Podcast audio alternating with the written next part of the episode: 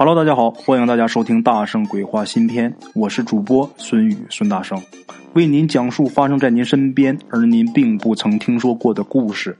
每天晚上，《大圣鬼话》与您不见不散。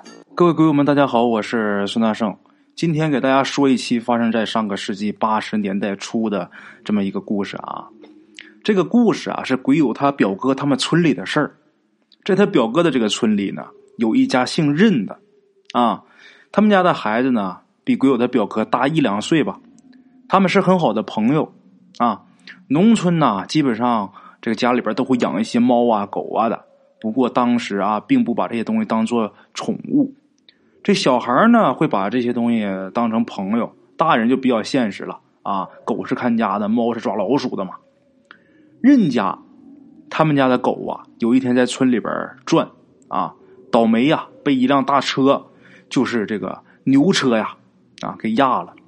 压完之后，呃，姓任的这家大人呐，一看这反正也治不好啊，那么就让他少受点罪吧，然后就给打死，给扒皮，给吃了。啊，这小任很伤心呐。虽然闻着这个肉香，他却吃不下去啊。这个把狗压死的这个车主啊，挺过意不去的啊，就说：“小任呐，啊，回头我再给你一只小狗。”不过他们家的小狗是刚生，还没断奶呢，所以在这个小狗送来之前呢，小任只能跟他们家的猫玩。他们家还一只猫啊，一只大猫。这个小任呢，他就鉴于对他爸杀狗这个事不满，所以呢，他大部分时间都是把猫带出来玩，不愿意在家，不愿意看他爸啊。出来之后呢，跟这些小朋友们在一起也是这样啊，就想我爸怎么能这样。还想报复一下他爸，然后就跟这些小朋友们广泛的征求意见。这些小朋友就告诉他呀，就说：“哎，其中有一个跟他说啊，你说如果你家这猫要是吃饱了，它是不是就不抓老鼠了？”哎，小任觉得这招挺好啊，是吧？猫不抓老鼠，这些老鼠可以让我爸受点损失啊啊！但是这办法虽然挺好的啊，但是当时谁家也不是很富裕，又都是小孩儿。谁会省下来吃的帮他喂猫啊？这个事儿只有这个小任自己省，可是他省了几顿呢啊，也受不了了。那自己不总总不吃也不行啊。这时候他就开始苦思：我去哪儿找东西喂猫呢？有一次偶然间，村里边老人讲故事的时候，给了小任启发了啊，让他受到了很大的启发。那么说，老人讲啥故事呢？老人就说呀。有好多动物啊，去吃人们上坟的时候留在坟前的那些贡品。问题呀，这些动物很少有住在坟地的。为什么？他自己吃了，那自己这个动物也有崽子，是吧？这些崽子怎么办？所以呢，这些动物就会去这个荒坟住。为什么去荒坟住？因为有主的坟呐，总有人去修。你一旦要是在那儿安窝的话。很容易被人家给平了，还有可能会伤及性命。所以这些小动物啊，他们不在这个有主的坟住，他们都是去这个无主荒坟啊。为什么呀？因为这个无主荒坟没人来修了，他们可以在这住的很安心。荒坟又离这个有主坟它不远，所以说呀，他们会躲在这儿，在这住，然后去这个有主坟找吃的去啊。一般呢，这个人类啊，还都会躲开这样的荒坟之类的地方，所以这些小动物们，呃，在这安家很安然啊，不害怕。这个小任呐，一听到这个故事之后，他马上想到自己村村外就有一处乱葬岗啊，然后啊，他就立刻约几个小伙伴去那儿看啊，看什么呢？想看那地方适不适合他家的猫待。如果适合的话，猫在这儿附近再找着吃的了，那回家不就不抓耗子了？他们去了，啊，白天去的。虽然是白天啊，但是小任他不敢自己去看，带上这些小朋友，到那一看呢，这地方果然不错呀。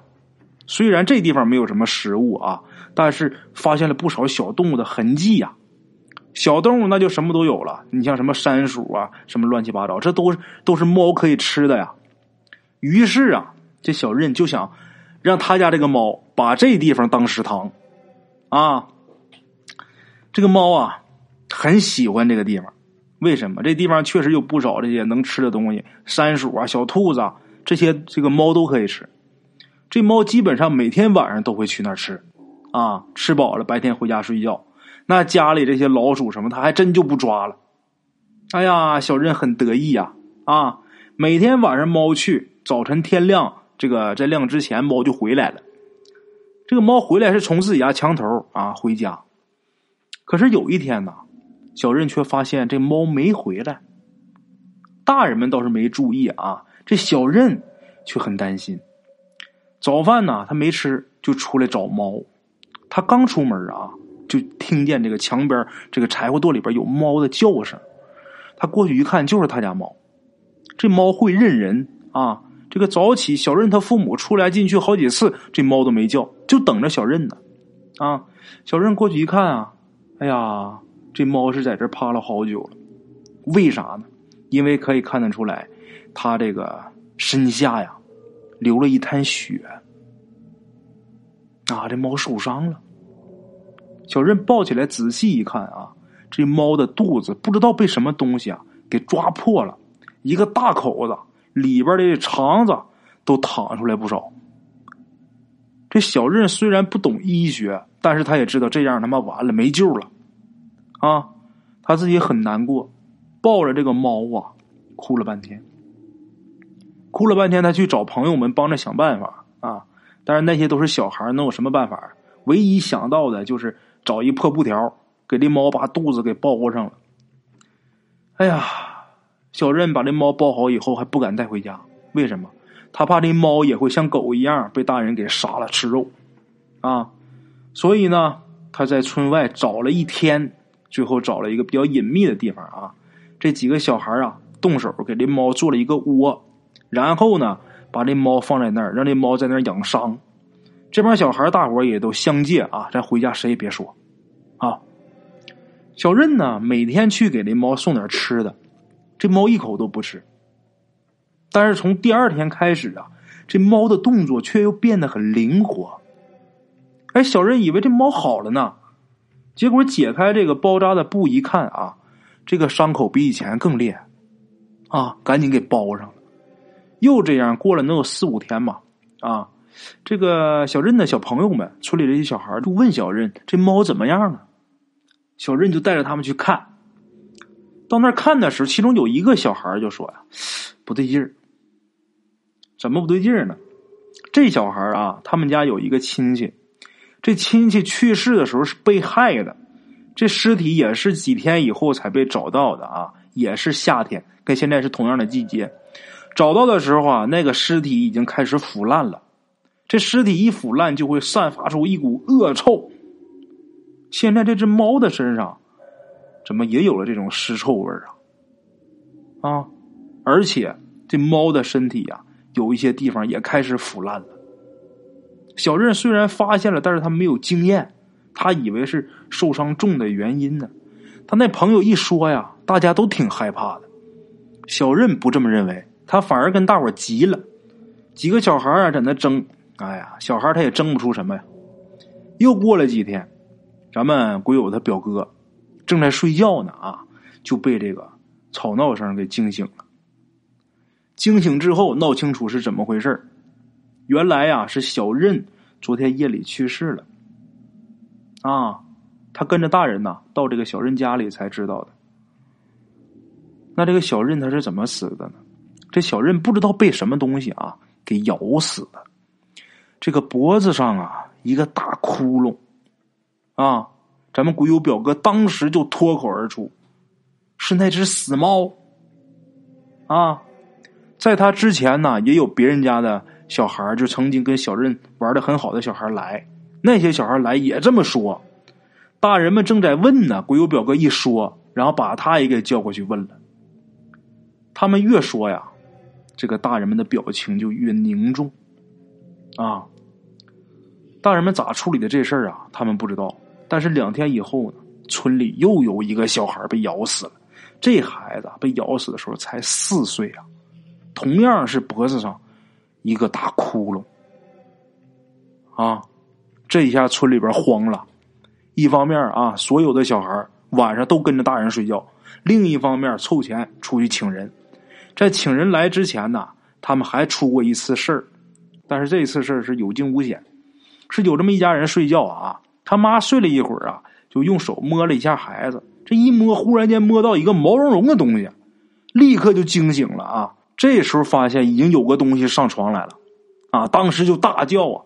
孩子他爸顺手就抄起来枕头就抡过去了啊，把那东西给打倒了，打倒在地上了，然后那东西转身就跑了。孩子他爸就下地追去撵去，但是没追上，啊，虽然没追上，但是看出来是一只猫。